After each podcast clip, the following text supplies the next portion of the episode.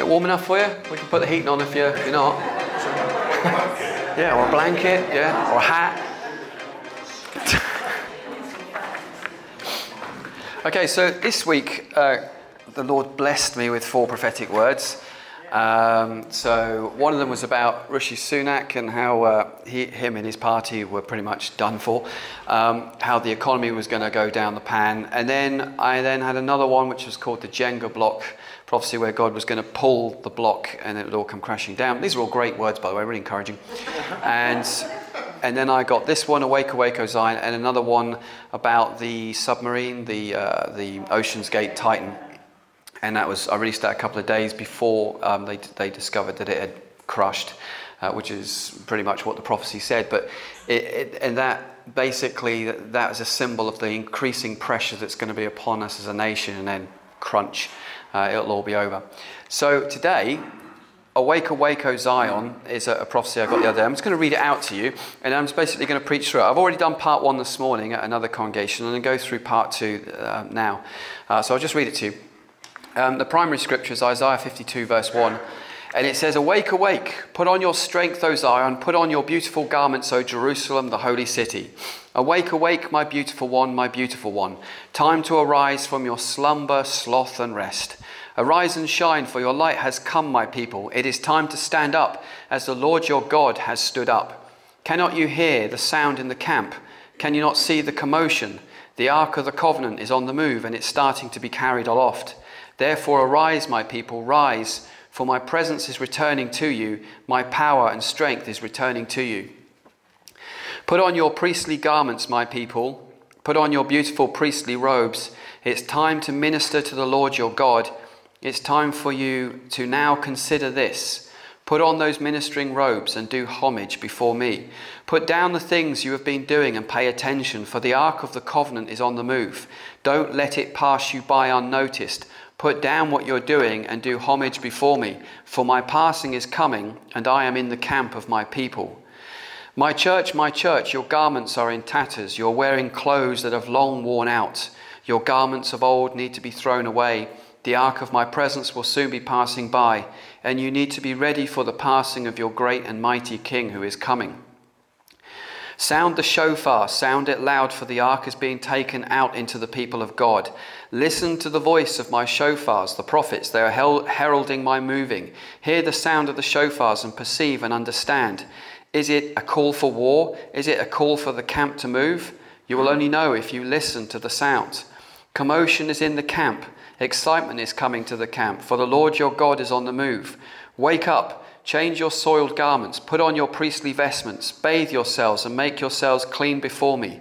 Heed the sound of the shofars, understand what is required for the camp, and get ready to move. The camp is about to move. I am about to move, and lead my people out. Get ready, my people. Your time in the wilderness is at an end. Do not gird for war in the armor of Saul in these days. No, put on your ephod and priestly garments, for this is your garments of war. Awake, my people, arise, for the ark of the covenant is on the move. So, uh, this morning I preached, just sort of broke that down, the first part of that. Uh, and so I'm going to, going to carry on now through the second part of that. Um, I appreciate it's hot and, uh, and stuff, so just do the best you can. If you all fall asleep, it's great, I don't mind. You can just you know, listen to it later whatever. I fully understand. So I want to start with um, where are we? So put down the things you have been doing and pay attention, for the Ark of the Covenant is on the move. Don't let it pass you by unnoticed. Put down what you're doing and do homage before me, for my passing is coming, and I am in the camp of my people. So it's put down the things you've been doing and pay attention. And the, the, the inference that I was getting is, you know, we can become so bogged down with absolutely nothing at all, can't we? Aren't we good at that? Just getting really busy with absolutely nothing. You know, I can't possibly come out today because I'm too busy. Doing what? Just stuff, you know, things. Uh, we can make our lives so absolutely busy about nothing. Uh, and, I, and I just feel God is saying that it's like, guys, it's time for us to put down our nothings and put down the things that, that, that are just really not that important. You see, we're coming into a time of seriousness now. We're, we are, I believe, at the cusp, and I, you know, you've been saying this for ages, Chris. Actually, I, I, have been saying this for ages, but we are now in the beginning of it. And not only are you in the beginning of it, you can just switch on the news and see it, okay? You don't need anyone to preach to you to tell you that things are getting hotter and hotter and the pressure's rising, yeah? Amen? You can see that it's happening and it's not going to go away, unfortunately. You can't, you can't print money for 15 years and think that it's not going to devalue your currency and cause hyperinflation. Everybody knows that. The Germany, German, German did it. Germany did it back in the Second World War. Guess what happened? Hyperinflation. Zimbabwe did it. Guess what they had? Hyperinflation. You print money, no matter how clever you think you are with that, you will get hyperinflation. Okay, and we've been doing it for 15 years. So we got a lot coming. And it's put down the things that you've been doing and pay attention. I appreciate I'm starting straight in on this because obviously this morning was the first half, which kind of warmed you up to where you're at now. Um, but hopefully, you know, we just get past this little awkward bit here and we can get down some good stuff. Um, but put down the things that you've been doing and pay attention. And, and I guess I guess it's just we become so busy just doing things that really don't matter. Um, you know, we are on the precipice of something really important, and and now is the time to sow into the things spiritually. Now is the time to sow into the things of the kingdom. Now is the time because there's going to come a moment when, like that, forgive me for saying, but when that submarine imploded, it's so it's a suddenly moment. It's so sudden. You don't. You just like you get no warning. Bang! It's happened, and then it's too late. God wants His people to be strong. God wants His church to be strong in these days, not weak, not caught on the on the back foot of this stuff. God doesn't want His people to be caught by surprise. And I have to tell you, it, it really it breaks my heart because I know that as I say these words, uh, you know, and I know people outside of this church are listening, so I'm kind of primarily speaking to them, but, you know, uh, I am considered the village idiot of Christendom. To be honest, you know, it's fair enough. It's a good title as any, I suppose. Uh, village idiot. Oh, that'll be me then. I'll be the village idiot. Okay, so I'm the village idiot of Christianity and just keep saying the same things and to see how many Christians are finally beginning to wake up is so slow and so few. You know, just so many churches are going to be caught when this avalanche comes, and it's going to be so sudden, and it's going to be so sad to see these things. As I said in this morning's talk, you know, and I've had this shared this dream before many a time, but the church is going to be in a place where she's going to cry out to God and say, Why didn't you tell me? Why didn't you warn me? And God will say, I did tell you. I did warn you. I told, I sent you prophets. I sent you these people. And I sent you this. And, and even if you didn't want to listen to that, you could have just watched it on the evening news. But you still chose to ignore it and bury your head in the sand. And that's it. What can you do? I mean, how, how, how else can God say it, right? If God, you know, you think, and, and this is not unusual. I mean, read your Bible. How many times have there been prophets and people that have spoken up and said, guys, if you don't change and amend our ways, then these are the things that are going to happen. But the people just carried on and carried on and carried on. It's like, ah, the words of that prophet, especially Jeremiah, he's been banging on about this for ages and it still hasn't happened yet. And then eventually history happens and it does happen. You know, it's, uh, it's in one of the Old Testament books, I can't remember off the top of my head. Uh, I think it's Haggai, I think it is. But basically, you know, the prophet says, hey guys, why is it that we are busy building our own panelled cedared homes whilst the house of the Lord lies in tatters and lies in ruins? Uh, we're so busy doing our own thing that we're, we're failing to see because actually our actions are our words. If our actions, we can say we believe these things that are coming, we can absolutely and genuinely believe it, but actually, if our actions do not mirror what our heart says, then unfortunately we are double minded. There's a disconnect between the reality of what we think we believe and actually what we really believe, because it's our actions which are the words which we speak with. Isn't that true? Yeah. So, what? Oh, okay. Trying to be clever. So, my church, my church, your garments are in tatters. Your tatters. You're wearing clothes that have long worn out. Is anyone here feeling like really tired? That we've come a long way, and it's like Man, I've been driving this truck for a long old time, and, and we just we need some fresh wine. We need a fresh move of the Spirit of God. We need something fresh, not not something new, so we can just run after the next new thing, but actually just something genuine of God. I mean, how many here are hungry for something genuine of God?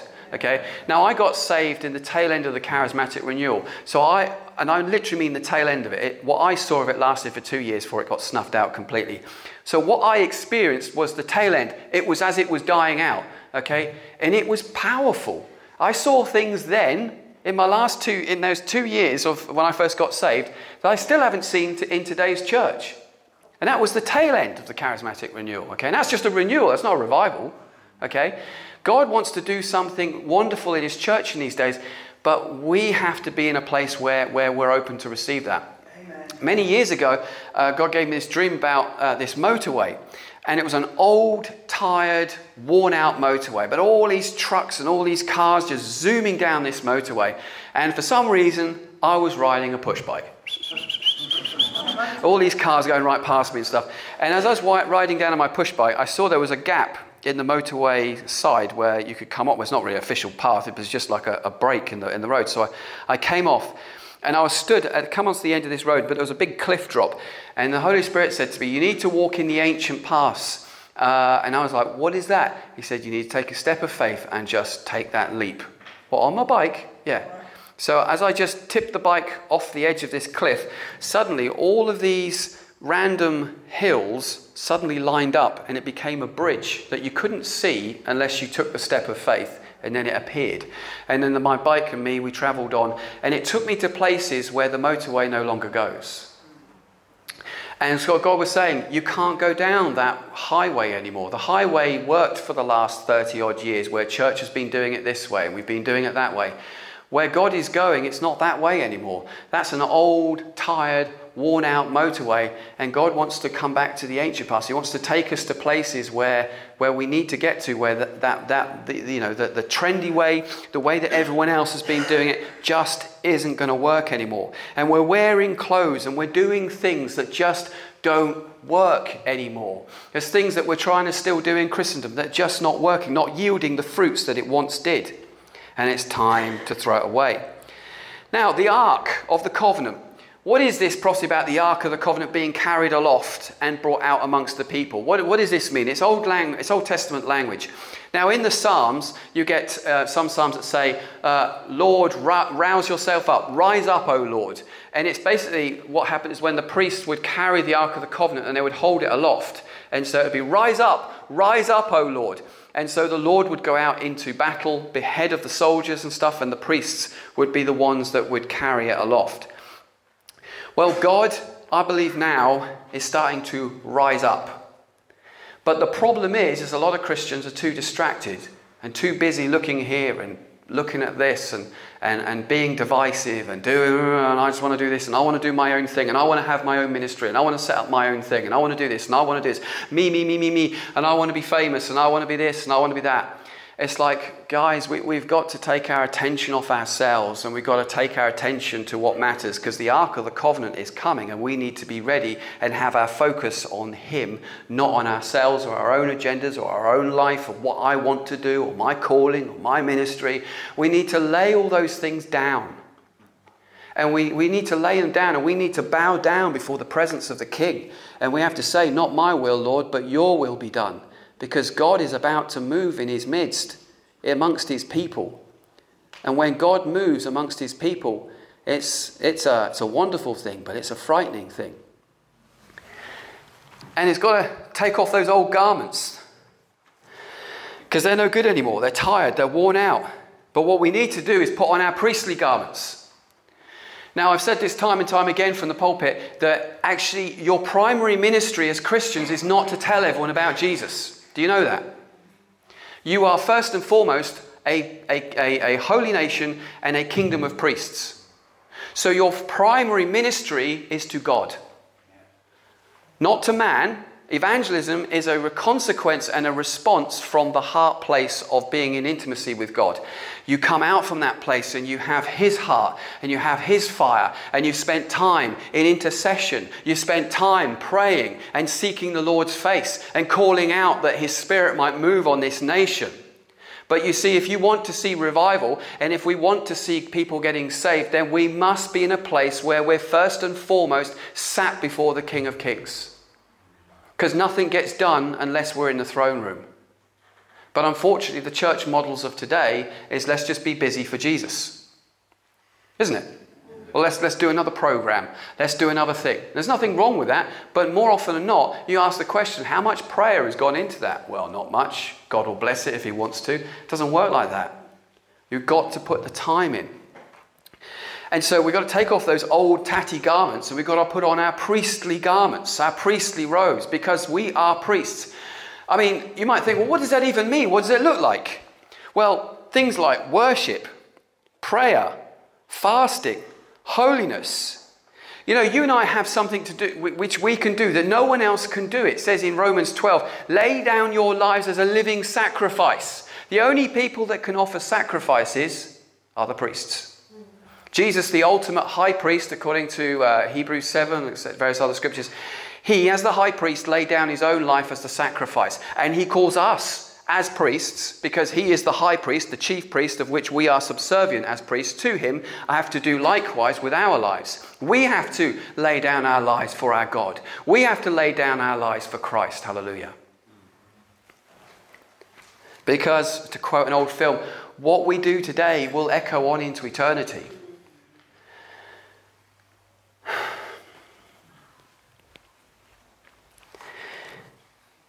I, I, I want to be ready. You know, Paul says that he, he, he makes himself fit. He pummels his body for the sake of the kingdom of God, that he may obtain a better resurrection. You know, all of us, we need to be in the Word more. We need to be on our knees more. We need to be praying more. We need to be worshiping harder. We need to be interceding more, seeking God's face more. Why? Because we need to get those muscles working. We need to get ourselves fit so that when, when things start to change and it's coming soon, that we're already beefed up and ready to go. Amen. We're all fit. We can cope with it. Rather than the Christians just go out and say, oh man, I can't keep up with you guys. I can't keep up. It's like, no, you've just got to have to keep up. You know what it's like when you're not not fit and you've got to try and keep up with people. You're like, it's just making me sick, stop. You've just got to keep on, right? That's how it's going to be. Don't be one of those Christians that are so unfit that they just have to vomit every five minutes because they can't cope with the workload and the weight of it's coming. And there's a workload coming, brothers and sisters. Oh, the fields are ripe for harvest, but if only there were enough workers. And as usual, it's going to be the few that do all the work. Hallelujah. But this is not what God wants. He said He wants everybody to be involved in the farming. And every everybody to be actively out there doing stuff and seeing people saved and seeing captives set free, casting out demons and raising the dead. Hallelujah. Please, please, I beg of you, don't just leave it for me to do. Because I'm getting very tired. Hallelujah. It's like the farm as well. Tracy, she does loads of it. Me and Tracy and a few others, we're doing all the work in the heat of the day. Oh, and do you know why we're doing that field? We're not doing it for fun. We're not doing it because it's a great community project. We're doing it because prophetically we believe we need to provide the church with food in the days ahead. That's why we're doing it. So these last couple of years have been practice. We're now ready. We have spent £20,000 in food storage so that when the economic collapse happens, you guys have got some food to eat. Well, that's why we've got a field with growing food on it so that you've got food to eat when these things happen. We're not just preaching semantics. We're not just saying this stuff and, oh, yes, we believe this and we believe this. We're actually actively trying to do it. Our job is to save you guys and protect you guys. Joseph was raised up to save Israel. He wasn't raised up to save Egypt. That was a consequence, a good consequence nevertheless. But he was raised up to save Egypt, no, so Israel. That's what he was there for. And you can't be super spiritual. You can't say, oh, Jesus, he'll provide. We just leave it all up to him and do nothing. Hallelujah, glory be to God.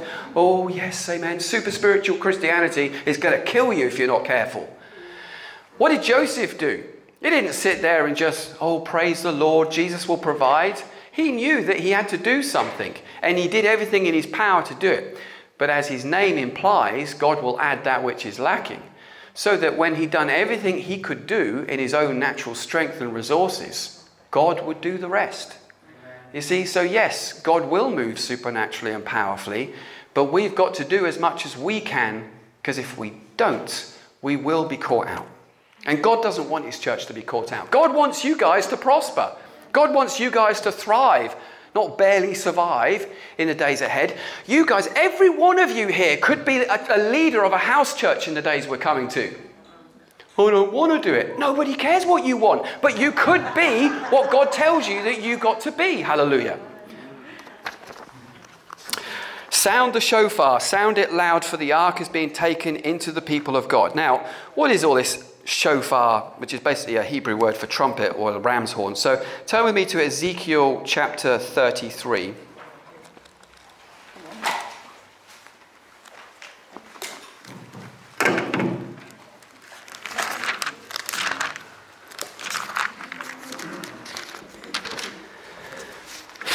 Of course, warm, isn't it? Ezekiel 33, verses 3 to 7.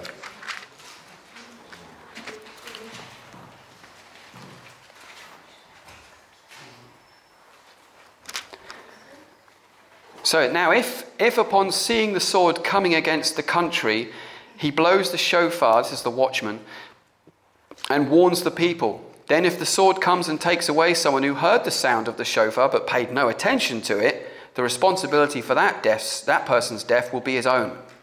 Okay? Not the voice of the prophet. He heard the shofar but paid no attention, so the responsible for, for his death is his own. Whereas if he had paid attention, he would have saved his life. But if the watchman sees the sword coming and does not blow the trumpet, so that the people who are not warned, and then the sword comes and takes any one of them, that one is that, that one is indeed taken away in his guilt, but I will hold the watchman responsible for his death. In other words, if you hear the trumpet blowing, don't just say, well, that's a nice sound. Yeah? You've got to do something about it. But now, there's other scriptures, you could write these down as well, like, for example, Numbers chapter 10, verses 1 to 7. There's different types of trumpets and different types of trumpet blasts. So there's types of trumpets for, uh, you know, for example, like if the ark is on the move, or got, you know, or when the camp has to break down, or there's other sounds if there's war coming and stuff. Okay, but the people had to listen to the sound of those trumpets to know what they were supposed to do. And not just listen to them, but they had to know the sound of the trumpet to know that's a call for war. Or that. Bear in mind, a shofar just goes, uh, right? Doesn't have any nice little notes like our trumpets. So, how they blew it and, how, and, and sort of the sounds they made with it would determine if this is a time to move or this is a time for war. And God wants us to be listening. God is speaking to his church really clearly, I think, in these days. Now, I make it my business not to listen to any other prophetic voices at all, because in so doing, I don't feel like I'm being carried along by other ideas or concepts. But what I find encouraging is that because I don't want to be in an echo chamber hearing what we just want to hear. And so and I try to keep, keep myself apart from all those other voices. But then in the process of doing that, I'm hearing through other people more and more the voices are all lining up and are saying the same thing over and over and over again. So the call is consistent. Now, commotions in the camp. Excitement is coming to the camp, for the Lord God is on the move. Wake up, change your garments, and put on your priestly vestments. And it says here, bathe yourselves and make yourselves clean before me. So you have to bathe yourself in the old Jewish custom of a mikvah. Give yourself a nice bath and make yourself clean and pure before the Lord. Now we know from scriptures such as Ephesians 5, verses 25 to 26, it says we can be washed. Uh, well, let's have a look at it actually. Let's just go there. Ephesians 5, 25 to 26, give you something to do.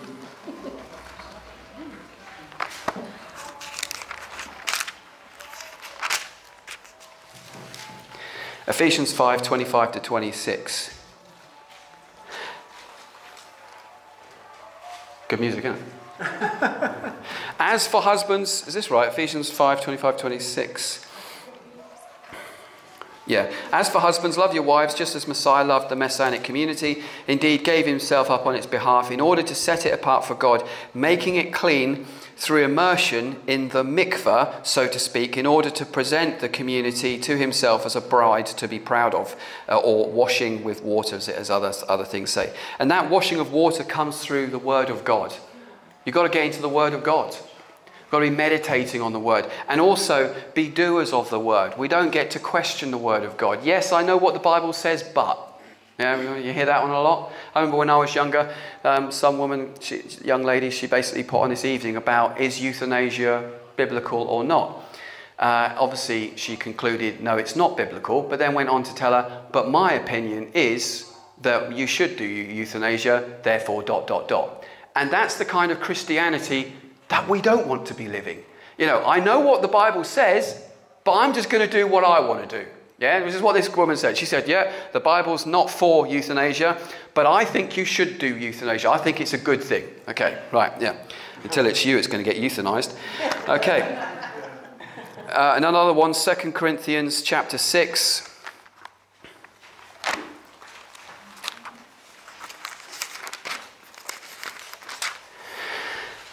This is a, this is a toughie, this one, eh? Do not, uh, sorry, this is from verse 14 into chapter 7, verse 1. 2 Corinthians 6, 14 through to 7, verse 1. And it says, Do not yoke yourselves together in a team with unbelievers, for how can righteousness and lawlessness be partners? What fellowship does light have with darkness? What harmony can there be between the Messiah and Belial?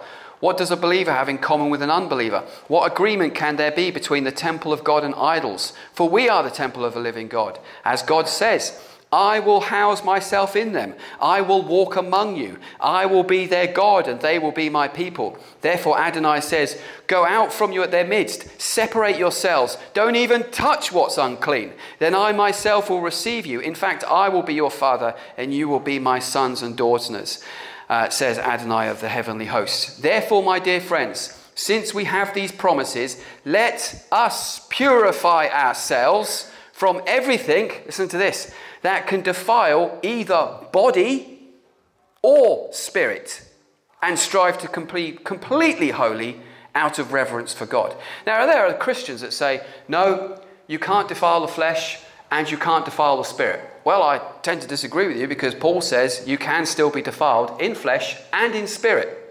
Therefore, strive to be completely holy out of the reverence for God. In other words, out of a love and a reverential respect and honor and fear for the living God. Hallelujah. Because, brothers and sisters, our God is a fearsome God. Now, He loves you and He's your friend and He will be kind to you and dear to you, but do not forget that you live and serve and worship a God who is holy, who is coming back, and He will rule the nations and He will tread down the unjust until their blood becomes like grapes and their neck deep in the blood in the valleys. Okay? Jesus is coming back, not as a nice fluffy lamb, but as a ruling, conquering king, and he will judge the nations. And so, like it says in the book of Revelation, make clean your garments in the blood of the lamb. Hallelujah. We've got to take these things seriously. It's good to have a bit of fear of God in church again, isn't it? Yeah. Hallelujah. We're missing out on a bit of fear of the Lord. I, don't get it. Why, why would we want the fear of the Lord? It's because the fear of the Lord is the beginning of wisdom. Hallelujah. If we can't even get that right, we're a bit dim. The beginning of wisdom is the fear of the Lord. Hallelujah. Glory be to God. Bathe yourselves, make yourselves clean. Heed the sound of the shofars. Heed the sound of the word of God in these days. Understand what is required for the camp and get ready to move out. I get a lot of people asking me saying, So what should I do then? It's a good question, isn't it? What should we do? Um, that noise, by the way, is coming from a neighbour. She doesn't like the noisy church, so she's put a radio up there to give us a hard time. But you have to do better than that. Yeah, get a nice big, big, I mean, ghetto blaster or something, but you know, just whatever. Know. Hallelujah. Lord, I pray that you bless her. Bless her so much, Lord Jesus. Just bless that woman, Lord God, right now with your Holy Spirit. Lord, just overshadow her, overpower her, Lord God. Just fill her with your peace and fill her with your joy. And we just speak blessing on you in Jesus' name. We bless you in Jesus' name. Hallelujah. We bless you with salvation and we bless you with the Spirit of God. Let it rest upon you. May you prophesy and sing songs and may you dance in the joy of the Lord in Jesus' mighty name. Hallelujah. Hallelujah. So, anyway, uh, where were we? Yeah. So, hear the word of God. And commotion is in the camp, excitement is coming to the camp because God is on the move. There are whisperings coming around. I don't know about you, but I can feel it. Can you feel it that God is doing something different? I know some of you probably go, No, I can't feel anything. Trust me, it's there, it's in the air. And it, it, the thing is, it comes, like a, it comes like a breeze. I can't describe it. When we were around this lady's house a few weeks ago and, and God miraculously healed her arm, when I was in that room, I could sense in the air that God was just going to heal her. I didn't have to drum myself up to. I didn't have to like work myself into a faith frenzy. I just sensed and could smell almost the presence of God, and the wind was there to heal. And I am sensing more and more every day His presence is starting to hover over this land. And you see, brothers and sisters, it's a fearful thing to fall into the hands of the living God, but we are children of the living God, so we can sense His presence. But for the unbeliever, it's going to be judgment before mercy. And that's why we as the church, we need to stand in the gap. If there's no one to stand in the gap, who will stay God's hand? It says that in Ezekiel. And you and I are the people that stay God's hand. But if we can't be, if we're not praying enough, or we're just not doing our job as priests because we're too busy, I don't know, let's what's on TV tonight, love, and just spend hours and hours and hours on Candy Crush and Facebook and, and doing this and doing that and going fishing and, and playing football and looking at this and looking at that and this is good and, and it's just like wasting our lives. The Apostle Paul says he pours out his life as a drink offering. And I have to ask I have to ask myself, and I'm asking everyone in this room, if your life is being poured out as a drink offering, how much of that really being poured out for Jesus, and how much is being poured out for you? You might think, well, Jesus doesn't mind. I don't think he minded 20 years ago, but I think the days in which we're coming into now, there isn't really that kind of option. Because unfortunately, brothers and sisters, I can see Jesus right now. He's handing out the guns. Yeah, take a rifle, have a rifle, have a rifle. But I'm not ready to fight tough. You've got a rifle. It's time. We've had, we've had like 30 years of ease, sat down on our deck chairs, drinking pina coladas, but now it's time for war. Warfare, war, war. We're going to get ready to go fighting. I'm scared. I don't know how to fight. Good, because you're going to learn how to fight. And you're going to learn really quickly how to fight. Because the day is now, hallelujah. The day of reckoning has come for this nation nation, and God is calling for His church to rise up. Hallelujah. Not fall down and collapse under what's coming with everybody else. We're supposed to be the answer to the problem. We are the solution to this nation's suffering and problems. But if we haven't even got our own act together, how on earth are you going to be there for anybody else? And this is why these messages are coming to us. It's not because God's being harsh and wants to give us a good slap. It's like, guys, it's time to get serious now, and it's time to just put down our nonsense and our things and our trinkets and our baubles and, and stuff that we like to do, but there's no time for that anymore. We're living in really serious times. I would say since the Second World War, we, are not, we have not come to a, a, darkness that's over our land since that time. We have, I've not seen a darkness in this nation like we're seeing right now. And the thing is, most Christians don't even aware of it. That's what frightens me. That really, really frightens me that most Christians are, oh, I don't get it. What's the problem? Everything's fine. Everything is not fine. You know, when the most of the church, not most, but when a lot of the church is woke but not awake, that is really quite frightening. Get ready, my people. Your time in the wilderness is at an end. We have spent the last 30 odd years in a wilderness, have we not? And some of you are like, wait, well, we've seen some good things. Yeah, you have seen some pockets here and there, and God has been with us. And like Israel, when they were in the wilderness, God gave them manna from heaven. They saw the pillar of fire by night and the cloud by day. They still saw wonderful signs and wonders. But if you read the book of Numbers, you will look at how big Israel was when they, when they went into the wilderness and how big they were when they left the wilderness. Guess what? They decreased in number. The wilderness is a harsh place. The church has decreased over the last 30 years. Okay, I know for a fact that it has. Okay, it's decreasing, it's not increasing. Now, don't get me wrong, there, God is doing things all around the world, but in Britain, things are not good. But, hallelujah, praise God, our time in the wilderness is over. I don't know why we were left in the wilderness. I don't know why this all happened. I don't know why God's Spirit kind of just blew away and, uh, and kind of just left us to carry on. I mean, He never abandoned us, but it was been tough, it's been hard. But God is saying your time in the wilderness is at an end. But you see, when they went into the land of, of Israel, What, what do you think that was? Just like a breeze in the park? Whew, come on, guys, let's just go into someone else's territory where everyone else is living and just boot them out.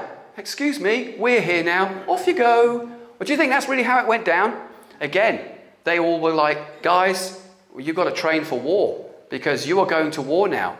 You're out of the wilderness. You want that promised land? You fight for it. Uh, now, God will be with you, but you are got to fight. You go, well, can't I just stay at home tonight? and Just do. No, no, no, no, no. But can't I just. No. You need to be praying more. You need to be fasting more. You need to be laying down your lives more. You need to be taking serious. You are in a war.